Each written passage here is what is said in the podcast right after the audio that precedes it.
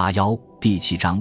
各阶层人民自发反抗运动的蓬勃发展。第一节，城乡人民的广泛斗争。伴随着同盟会领导下的民主革命斗争形势的发展，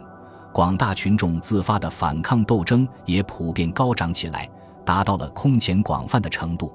在这期间，群众斗争的次数更加频繁。据不完全统计，一九零五年一百零三次，一九零六年一百九十九次，一九零七年一百八十八次，一九零八年一百一十二次，一九零九年一百四十九次，到一九一零年则上升为二百六十六次。斗争的形式也是多种多样的，抗捐抗税和抢米骚动遍及全国各地，许多地方甚至掀起了武装暴动，罢工罢市层出不穷，反教会压迫的斗争也时有发生。这些连绵不断的反抗斗争预示着民主革命的狂风暴雨即将来临。资产阶级革命党人对风起云涌的群众斗争的重视程度，与同盟会成立之前比较有一定的提高。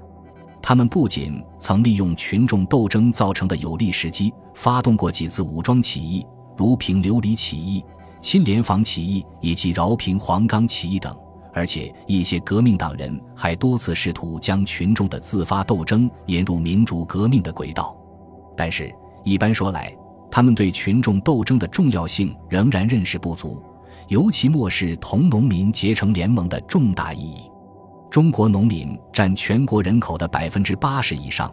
在他们中间蕴藏着深厚巨大的革命潜力。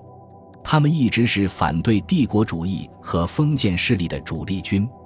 而革命党人过多地注意了农民斗争中表现出来的落后性，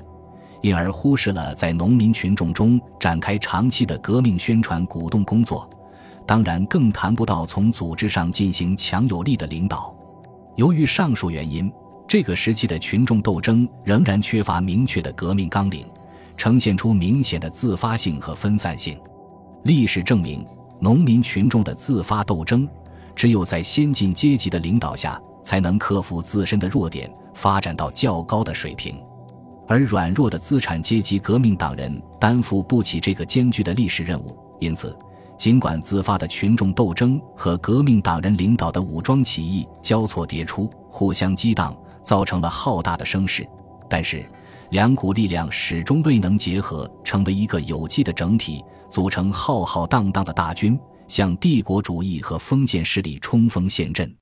这是资产阶级民主革命力量无力战胜强大反革命势力的重要原因之一。